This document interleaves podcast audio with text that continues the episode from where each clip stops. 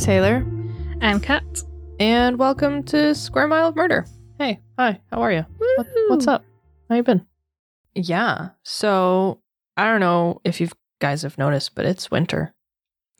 In the Northern Hemisphere. Yeah, it's not winter in the southern hemisphere, but it's winter where we are. So Which makes what we're about to say all the more amusing. yeah, um, and like it's been cold, so this week we decided that we would embrace the cold. So yeah, we're gonna take a little like virtual journey to crimes that have been committed in Antarctica. where it is currently the middle of summer. Yeah. We did not think this one through. Look, it's fine. It's always cold down there. um also I apologize if I say Antarctica wrong. I have a tendency to try to add an extra C in there somewhere. So, this could be interesting. Like An- Antarctica. I mean, you do you. As I was writing the script, every so often I kept trying to write Atlantic instead of Antarctic, so Sounds fun. But yeah, so we're going to Antarctica today. Maybe it's like that I don't see the f- say the first T. Sorry. I think that's what it is. I, An Anar an oh Antarctica. So it just sounds too fancy. we're Um, going to South Pole. yeah, going down there. Uh, and hey, guess what, guys? There are five, just five, just five official crimes that have been committed there. Um, and we're also going to look at the issues of governance and legal jurisdiction with crimes that are committed in Antarctica. Said it. Yeah, you got it right. Yay. Just channel that energy for the rest of the episode. I apologize if it's going to be painfully slow when I say it every single time. Uh, before I, before we start, I have a story I need to tell you all about my book tokens. It is 100% relevant. I promise. You say that now. You know it's relevant know, because you I'm know kidding. the story already. I know. Um, so I got some Waterstones gift cards. So Waterstones is a big bookstore chain. guess Barnes and Noble. it's like maybe? Barnes and Noble, yeah. like the American equivalent. Yeah. Um, so I get always get gift cards from my from my sister and her partner for my birthday and for Christmas, and I save them till January to spend them in the sales. Yeah, smart. So I picked the books that I wanted. I had twenty pounds worth of of gift cards. My books came to twenty pound fifty, so I could either spend three pound on um postage or four fifty for another book in the sale and get free postage. So I was like, I'm getting a third book. Yeah. I ain't paying. I ain't paying for postage. Royal Mail's shoddy at the best of times. So I was looking through the sales, and this book came up, and it was four pound fifty. It's a crime thriller. It's called Night Shift, and I'll read you the blurb because it is here on my desk. and it says, "On a mining base in Antarctica." Anders Nordvelt is a last minute replacement as head of security. It should be an easy job. The crew have been rigorously checked and the base is completely self sufficient. But Anders has no time to integrate himself before an act of sabotage threatens the project. All communications to home are cut and the base is left completely isolated. As the new arrival, suspicions fall immediately on Anders. How will he be able to do his job when all the crew suspect him? He must untangle a complex web of relationships from his position as prime suspect. But soon the stakes are raised further. Systems fail as the long night falls and a body is found in the ice. Will anyone endure the night shift, or will frozen corpses be all that remain? Ooh. So, I found, like, I ordered my books last week, and originally we were going to do something else for this week. Mhm. Um, which we'll tell you about in like six months when we finally get around to it. Yeah. Uh, because we got sent a free book by An author. someone. Yeah. Who and was like, hey, maybe you want to read my book and do an episode about this case. And we were like, yeah, cool. And then, because I had the flu over Christmas and what have you, I never read it. So Yeah, and I haven't. it, Had it'd be time. penciled in for some time later in the year. Yeah. So then we found we a BuzzFeed article about random sort of dark and crime Wikipedia pages. hmm And it was one was Crimes in Antarctica. The same day that I found this book, so obviously it's all destiny. Clearly. Mm. So yeah. So I just thought I'd tell you all that. Yeah. I mean, it's all all relevant. Um, Can't promise everything else we say today will be relevant. Mostly probably won't, but you know, you knew what you were signing up for. If you're I- new here, I'm so sorry. if you're new here and you've made it this far, welcome. yeah, you're you're, Like you're in it now. There's no turning back. there's there's 98 other episodes of this for you to work through. Hey. yeah, this is our 99th episode. What the fuck? I know. So let's go go down to the ice. Y'all. Yeah. Um now before we get into the crimes, we should talk a little bit about Antarctica in general. Um oh god, I can already see that the word is in here like 27 times. um the continent of Antarctica is the southernmost continent in the world, almost entirely within the Antarctic Circle, which is the southern hemisphere's version of the Arctic Circle. I can say that one. Um, and contains the South Pole.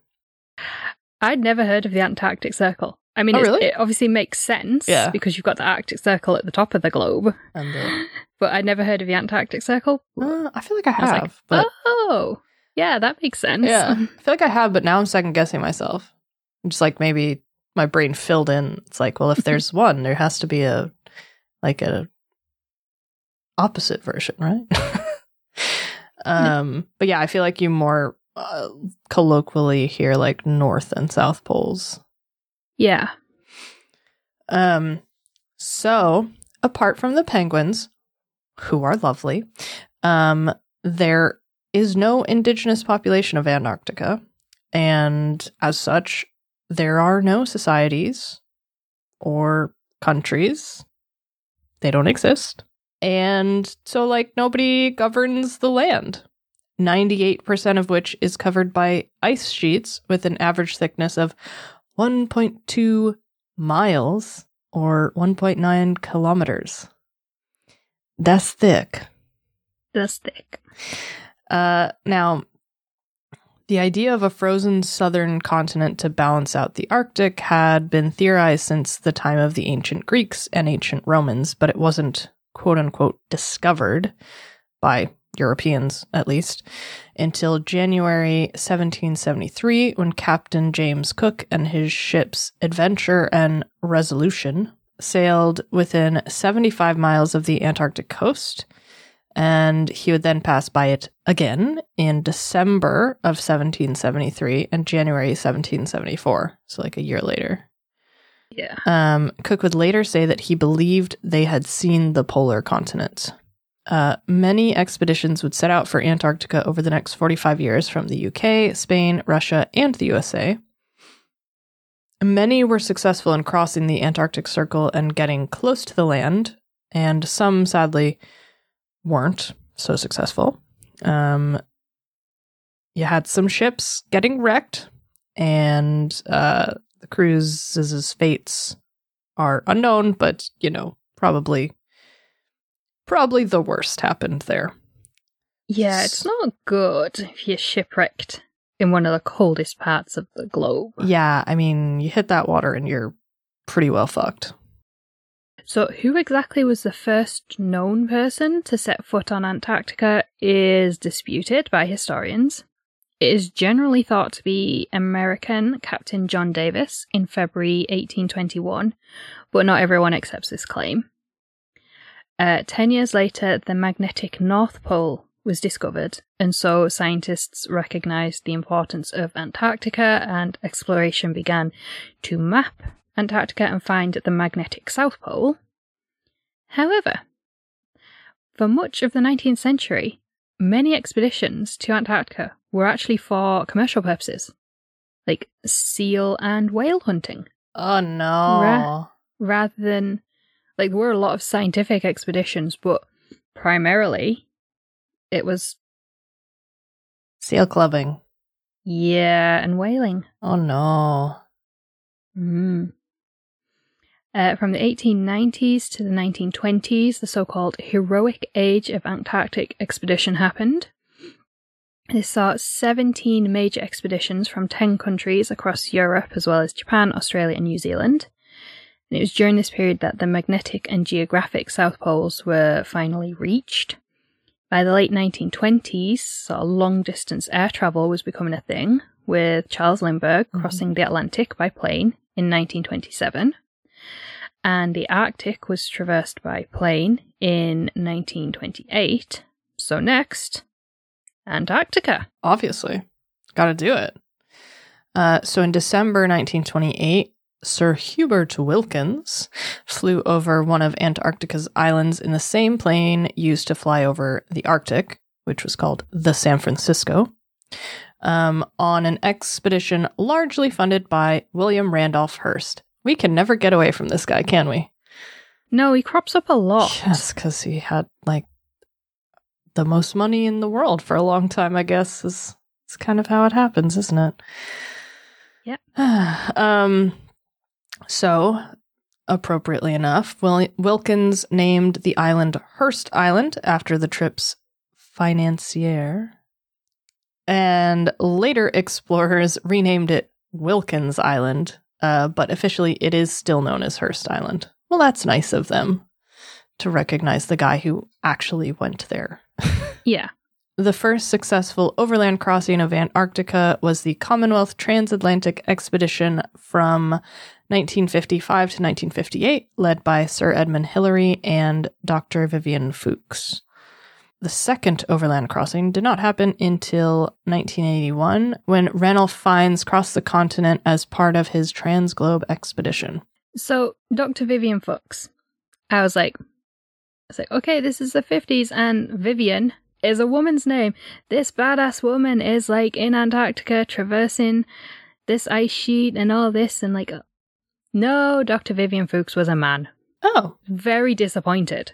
I I assumed also the same as you. And uh, I think it was the 70s before women were allowed into Antarctica because it was assumed that the female body could not handle the cold. Obviously. This decision was made by men, obviously, and men also thought when trains were invented that women couldn't go on trains because their insides would shoot out of their bodies. Look, look, there was a lot of misinformation going around. it just like, it's definitely one of those things where someone just said it once and everyone was like, yep, yeah, that seems right. And then they were like, like, let's build the entire society around that. Oh my god. Lovely. so, despite almost 250 years of exploring and many attempts by many nations, Antarctica has never actually been properly colonized. Despite the best efforts of, you know, the British who have laid claim to it as an extension of the, you know, our islands in the South Atlantic Ocean, such as South Georgia, the Sandwich Islands, and the Falkland Islands. Just move right past that one. Yep. Uh, the French have laid claims to parts of Antarctica, but not as much as the Brits. uh, Germany and Norway have also laid claim to part of Antarctica. Uh, again, not as much as the British. Uh, but during the Second World War, whilst you know all the European powers were a little bit preoccupied, Chile and Argentina uh, decided to make a play for various parts of Antarctica that Britain had claimed. Yeah, yeah. So there's still territory dispute between. I mean, there's always going to be territory dispute between Britain and Argentina because of the Falklands. But even in Antarctica, we are, you know, mutually angry at each other. In the 1930s, the USA had been interested in establishing bases there. Sounds right. And in 1946, Operation High Jump began to try and establish a US pres- uh, presence on the continent. And in 1950, the USSR, Soviet Union, also asserted an interest in the continent, Also sounds right. which didn't go down well because everyone wanted to keep the Soviet Union out. Yeah. Yeah. I could imagine that. Hmm. Um, now, you'd be forgiven for thinking that by the 1950s, the world's major powers might have learned that this kind of land grab doesn't really work out in the long term. But, um, you know, they didn't learn that. No, we still haven't learned no, that. nobody has learned that. Um, now, throughout the 1950s, all sorts of negotiations went on over who had sovereignty in Antarctica. And as interesting as it is, you know, we don't really have time to get into it all. But let's just say that in 1959, the Antarctic Treaty was signed and came into force in 1961. The treaty was signed by 12 countries Argentina, Australia, Belgium, Chile, France, Japan, New Zealand, Norway, Russia, although they signed it as the Soviet Union, um, South Africa, the UK, and the USA. And currently, uh, 53 nations have signed the treaty. Territorial claims have been made by Argentina, Australia, Chile, France, New Zealand, Norway, and the United Kingdom, but parts of Antarctica remain unclaimed, and other countries have set up research bases there too, including uh, the US, Russia, and Ukraine. So, the Antarctic Treaty designates Antarctica as a scientific preserve and established freedom of scientific investigation. And crucially, it bans military activity on the continent. Mm. Now, I say crucially because the main goal of Operation High Jump was to establish US military bases in Antarctica and train personnel for a hypothetical war with the Soviet Union. Like a literal Cold War Nice. if you will. Uh, now, because there's no native population, there's no sovereignty in the Antarctic. The treaty also decrees that those who commit crimes in Antarctica are subject to punishment by the criminal and justice systems of their own country. So, as we understand it, let's say you are Spanish, uh, because Spain is a signatory to the Antarctic Treaty but has no territorial claim. Mhm. So you're Spanish and you commit a crime in a part of the Antarctic claimed by the UK, for example, you would be subject to Spain's legal system and not the UK's. But it is also possible that the country whose base you are on, or who has like laid claim to that land, can begin leading legal proceedings as well. So basically, it's really confusing. Yeah. So it's like you're subject to your own country's laws.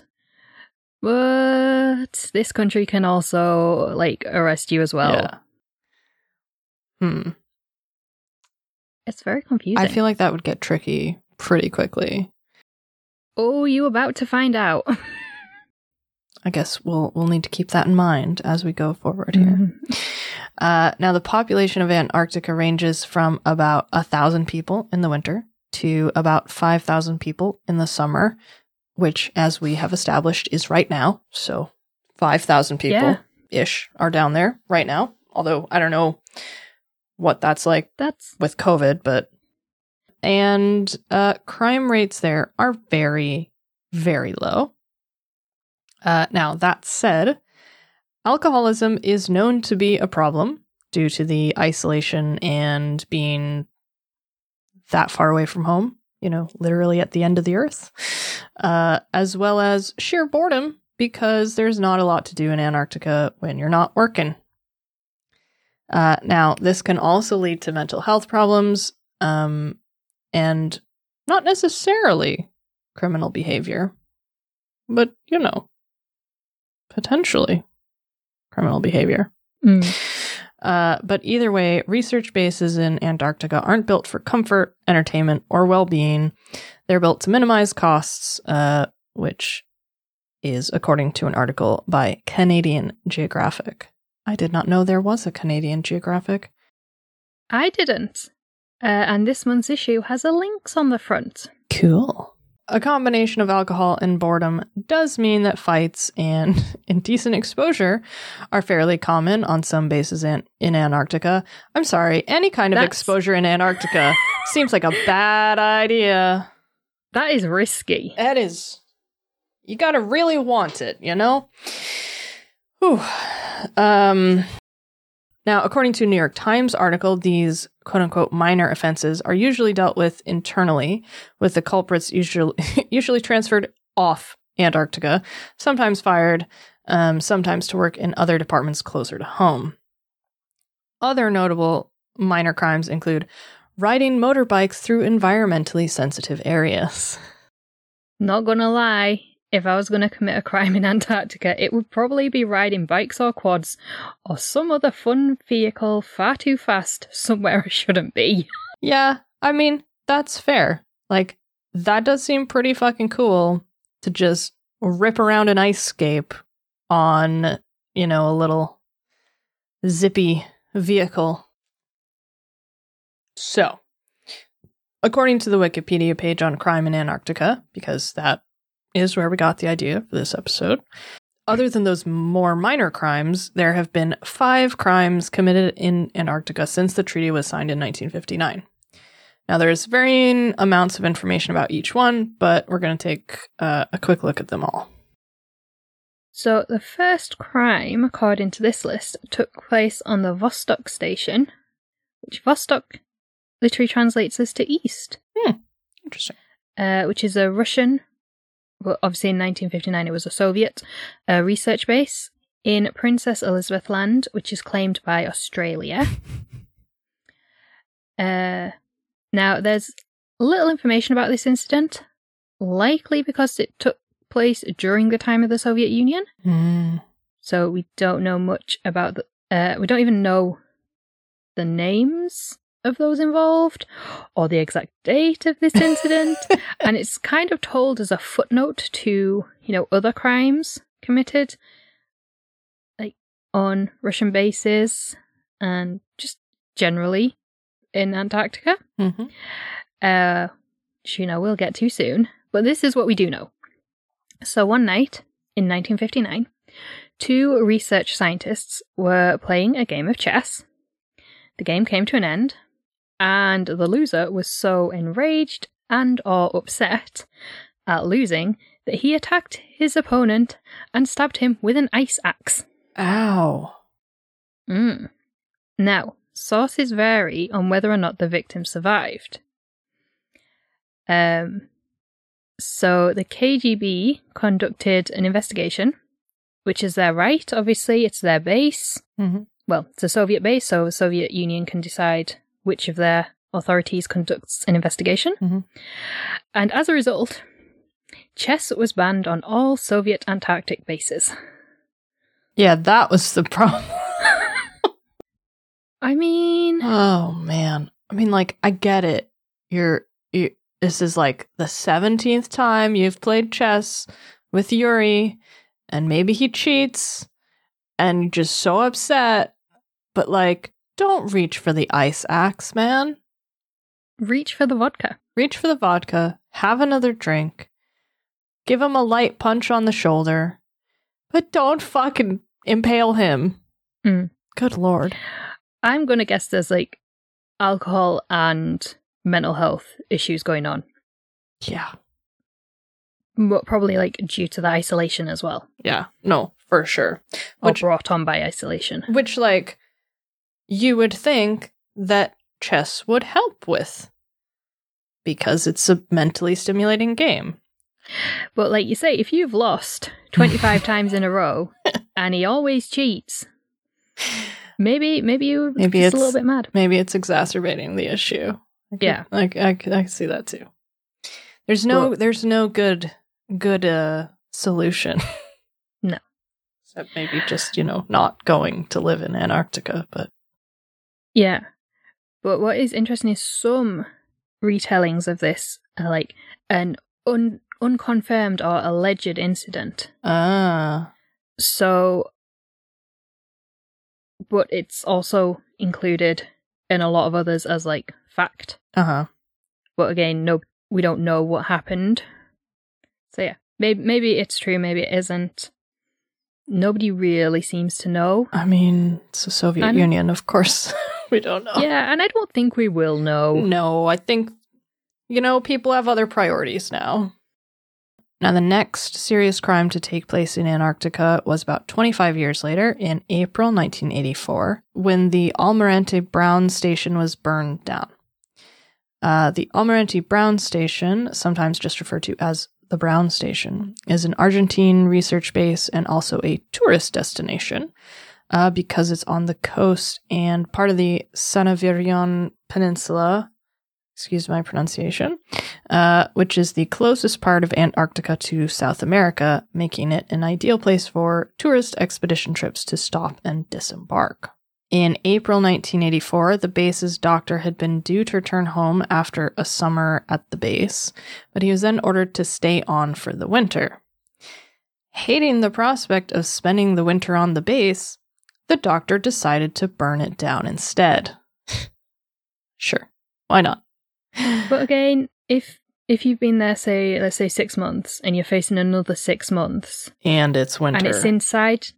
So I don't know if it's the same as the Arctic Circle, but if they're in the Antarctic Circle, does that mean you have like the long, yeah, the the the day, like complete darkness for days? yeah, So I can understand if you're like, no, I want to leave, and I will do anything to leave. yeah, exactly. Um, thankfully, nobody was hurt, and the staff were rescued by the USS Hero and taken to Palmer Station, a U.S. base 36 miles away. Uh, the station was rebuilt, but is now only in operation during the summer. Sounds like they learned their lesson. Yeah. In 1996, the McMurdo Station on Ross Island, which is a New Zealand claimed area of Antarctica, was the location of the third serious crime to take place on the continent. Two of the base's kitchen workers got into a fight, which resulted in one of them attacking the other with a hammer, and a third member of the kitchen staff tried to break up the fight and was also injured. so the two injured men suffered severe enough injuries that they required stitches. FBI agents were actually flown to the base. I think this is like the first and possibly only time Mhm. that it's happened. Uh, the perpetrator was arrested and taken to Honolulu, uh, where he pleaded not guilty. And no more information has been made available to the public, so we don't know we don't know the names of these people, and we don't know whether the cook was prosecuted or not. So, is McMurdo Station a U.S. Oh yeah, station? Yeah. Okay. Okay. forgot to add that bit in. Yeah, McMurdo okay. is um, a US base, but it's on New Zealand claimed area. Uh-huh. So technically, they are subject to the on their base. They are subject to the US. US's laws. Yeah. Off their base, they'd be subject to New Zealand hmm uh, laws once they're off like US jurisdiction Yeah. or US claimed area. Yeah. Interesting. Um, yeah, so it's very similar to the the Soviet case. Yeah. Just like you get you hit your breaking point, basically. Yeah. So, well, not not just that, but like in the way it was handled Yeah. by authorities. Yeah. It's like, yeah, we're all accustomed to something happened during the Soviet Union. Oh, there's not a lot of information because it happened during the Soviet Union, but the West's just as bad when it wants to be. Oh yeah. Well, especially So- for something like this where it's like it's not like you've got a big local population like clamoring to hear the outcome. Yeah. It's you know, the most isolated place in the world and they've now they've taken them out to another location to investigate and prosecute or whatever. So yeah, that's interesting. So yeah. That's all that's known about uh, this particular incident. And that was 19. That was 96. So I think that's there's like That's 12 years after the fire at the Almirante hmm base. There's been no major crimes, so I could see why they'd keep it quiet because Yeah. it could become like a media Oh, yeah, for sure. sort of sensation. Like, you don't hear a lot of news coming out of Antarctica anymore. No. So, one of the most well known alleged crimes to have taken place in Antarctica is the alleged murder of Rodney Marks in 2000.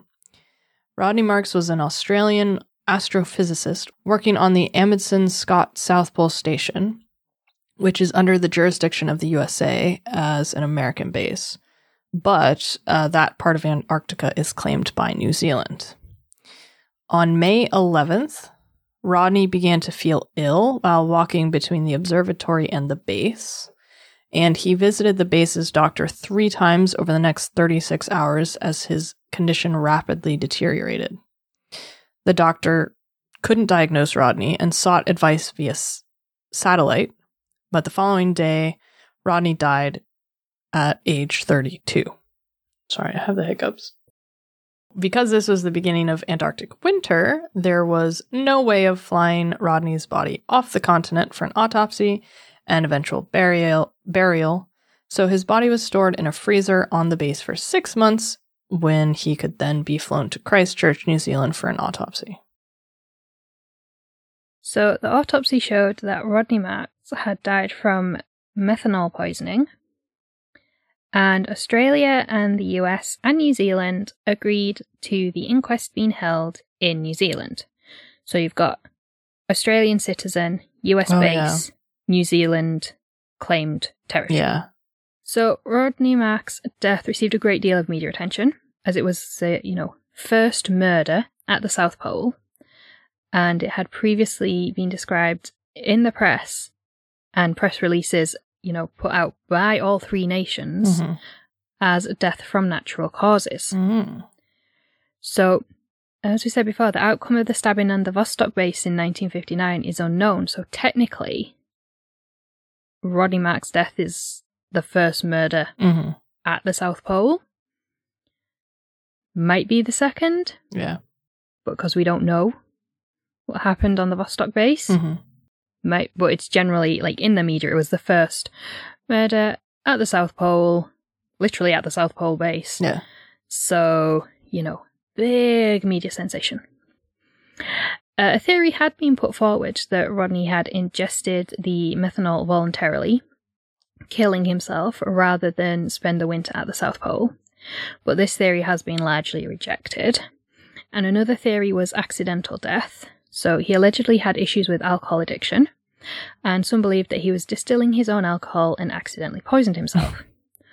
Although this theory has also been widely rejected, as there was a fully stocked bar on the base from which Roddy Marks would have had, you know, easy access to alcohol. And it's also been pointed out most physicists are smart enough not to distill their own Yeah. using methanol. Yeah. I feel like that's a that's a good point to remember. The only methanol known to be on the base uh, was in cleaning products, and there were only 49 other people on the base at the time of Rodney Marks's death. So you would think it should have been like pretty easy to solve Rodney's murder. Uh, You would think. you would think. But here we are. Unfortunately, the jurisdiction of the base was a source of contention between New Zealand and the US long before Rodney Marks's murder. Police in New Zealand contacted the 49 people working on the base, all of whom were American, and only 13 of them responded to the request. Uh, now, according to an article by All That's Interesting, the US government refused to aid New Zealand police in any way. They did, however, conduct their own investigation into the murder, but have not shared their findings with the New Zealand police, nor have they made any findings public. So, to this day, Rodney Marks's murder remains unsolved, uh, and few expect it to ever be solved, or for any kind of criminal proceedings to occur. Uh, and even his own family were reported as having given up on getting answers about his death. That sucks. Yeah, that does suck.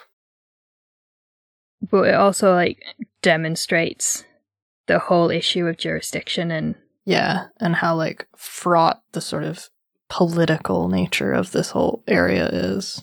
yeah, because you've literally got three countries involved there. Technically, the US does have jurisdiction, but they haven't made and they've you know done their own investigation, but not made it public. yeah, yeah, But it was then agreed that New Zealand would deal with it. yeah. But then you've got the actual victim is a Is from a Australia, third yeah. nation. Very So- complicated. So this brings us to the most recent serious crime to take place in Antarctica. So on October 9th, 2018, Sergei Savitsky stabbed his colleague Oleg Beloguzov at the Bellingshausen station on King George Island, which was first claimed by the British, but has also been claimed by Argentina. Funny how that keeps happening in this region of the world. Yeah, go figure. So neither claim is recognized by the USA or Russia. Sure, sure. So Sergei and Oleg had been stationed together for about six months, and it was known that they didn't really get along very well. And they had previously been stationed at the same base together in 2014 and 2015. But on this October night, their feud turned lethal when Sergei Savitsky stabbed Oleg Beloguzov in the chest. Ow.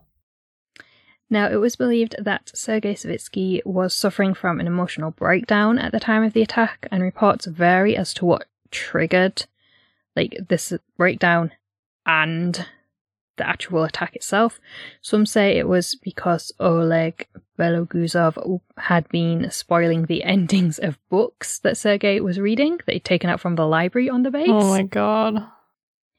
and others said that he had told him he should get up on a table and dance and see if he could make some money. Oh boy. All accounts report that Sergei Savitsky was heavily intoxicated at the time. So, whatever led to this breakdown and attack, uh, Oleg Beloguzov was flown to Chile for medical treatment and he survived. While Sergei Savitsky turned himself into the base's leader and he was flown to St. Petersburg 11 days later and then placed under house arrest.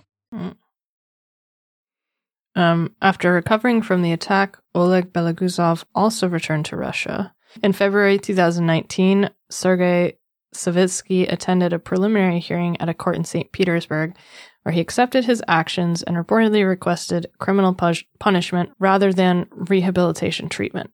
However, Oleg Beloguzov was completely forgiving and requested that Sergei Savitsky not be prosecuted. This request, coupled with Savitsky having no criminal record or history of violence, meant that Judge Anatoly Kovin agreed to drop the case. This means that, as far as the general public knows, anyway, nobody has ever been convicted of a crime committed committed in Antarctica. And that is our whistle stop tour of crimes in Antarctica. Yeah. I think it's really interesting and very kind of compassionate that uh, Oleg Beloguzov was like, even though he didn't like this guy, Yeah. was like, no, please just stop. Let him, let him go. Yeah. Well, and also like I feel like it's such a it's such a rare thing Mm. to be able to understand the kind of conditions and isolation and deprivation that comes from being in this extreme environment that probably he's just like, dude, I get it. I wanted to stab Yeah. you a million times. I just didn't happen to do it and you just happened to do it. So like Yeah. I survived. We're good Yeah. which is very it's just, it's very big of him i guess Yeah. but like i yeah you know you must really have to form a community because otherwise you'll all go nuts Yeah. And there will be nobody left at the base, just frozen corpses. yeah exactly Uh, like your book Yeah, like my book, which I'll, I'll have to tell everyone about when I've read it. Yeah. But yeah, very interesting the whole idea of of crime in Antarctica. Yeah, I agree. I mean, like, it makes sense. You know, like I was saying before, it's like you get, you just get so wrapped up in being where you are and the same thing and the harsh conditions and the same people and j- just Yeah. like, I, yeah, it's pretty easy to see how people would snap. The, the interesting one to me is the poisoning. Yeah. Um and not just like so you don't accidentally drink methanol. No. Like it ha- it has to be put into your food or your drink somehow like purposely. Yeah. Like nobody on a base in the remotest part of the world should be that careless that cleaning products are getting le- left lying around and mixed in with food and drink. Yeah, no. That's that's um what's the word? Intentional. but it also demonstrates this like really fraught and contentious issue of jurisdiction. yeah, absolutely. And I, it, it's also interesting in the Rodney Marks case because it's like it's a US base, right? Yeah, Yeah, so it's a US base. It's an Australian man. It's New Zealand claimed territory. Yeah. But like it's interesting that I mean, the US probably was like, look, don't talk to don't talk to the New Zealand police or yeah. the US did their own investigation and found that it was one of their people and was like, Well, if, "Hey, if there's 49 other people on the base and they're all American, yeah." if it walks like a duck and it quacks like a duck, Well, it's like it's not in their best interest to say, actually, mm. yes, one of our own murdered yeah, one of their cohort. Like, definitely, yeah. It's it's not what you want, especially.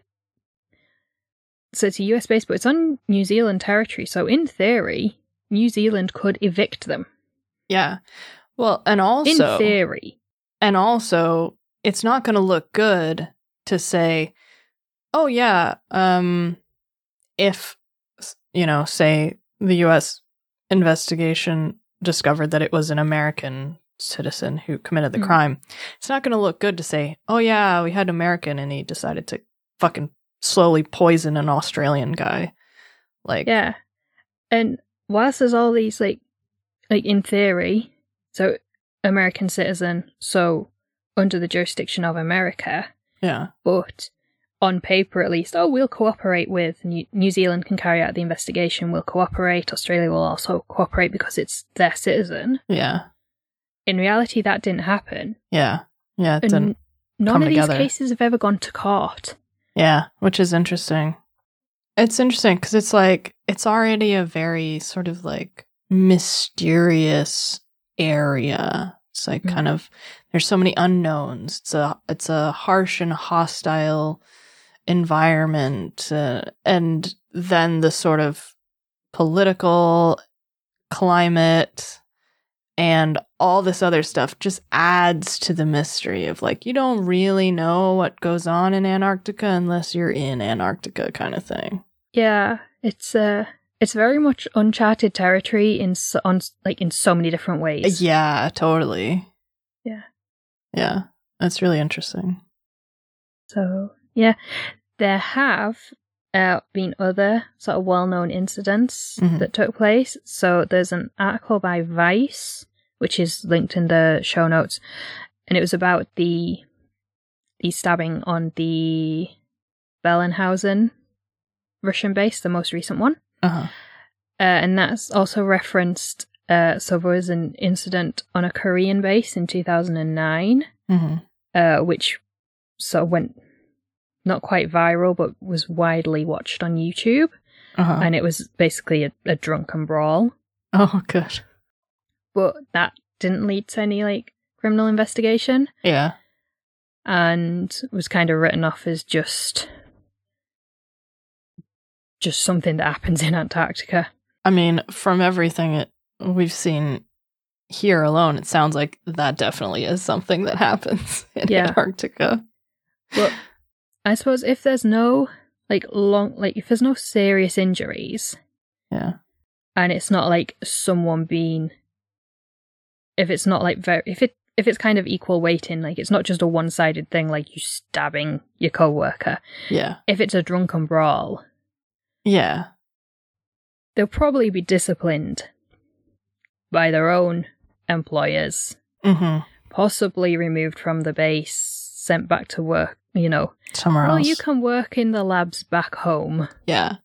Well, and that's the thing too that I guess I was kind of forgetting about as well is that like these research bases, they have their own hierarchical structures that like there will be, you know, disciplinary actions Yeah. or tribunals or whatever within that structure of each base. So like I'm sure that if they can keep things because it's hard to send people back to their home countries. It's hard to bring stuff Yeah. in and like all the like everything is just hard.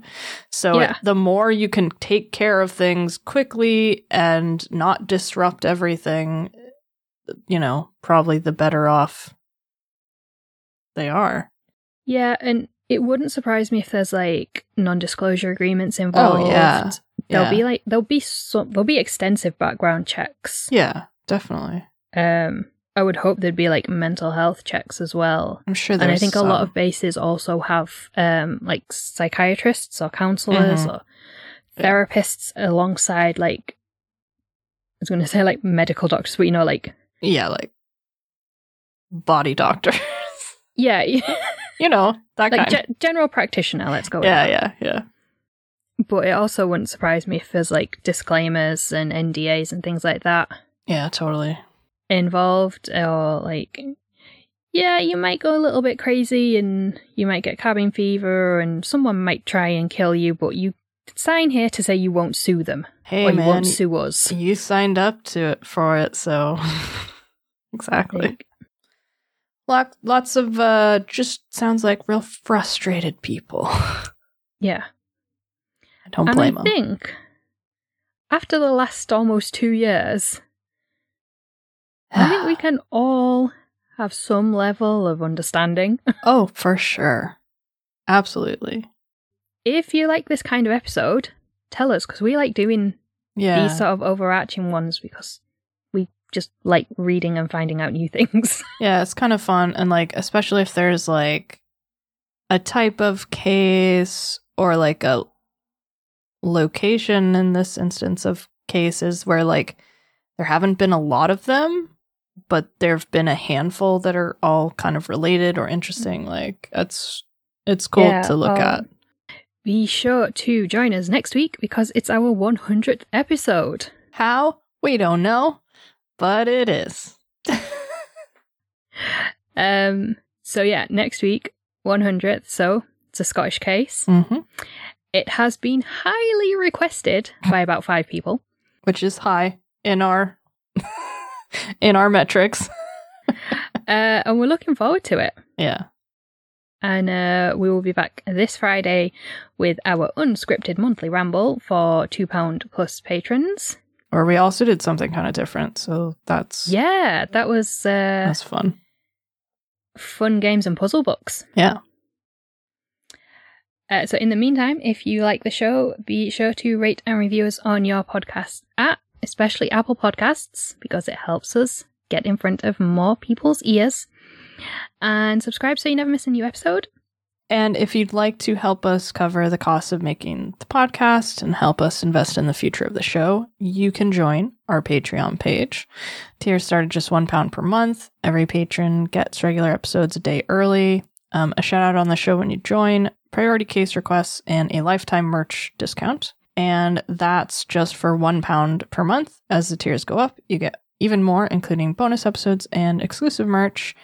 Um, you know, including those uh, those two pound and up monthly rambles, which are a barrel of laughs and randomness. Yeah. So, you know, if if you like when we go off script, which we have been told by people are the parts of the show that they like the most, if you really like that, you would really like the monthly rambles. yeah, they're, they're fun and we enjoy doing them. yeah. Um, so you can check all that out at patreon.com slash square mile of murder, and the links will be everywhere they usually are on our website, in the show notes, on our social media pages. Wherever you may find them, they will be there. So uh, we will see you next week. Yeah. We're get get fucking ready. Bring your party hats. Get ready for 100. Yep. See you then. Yeah. Bye.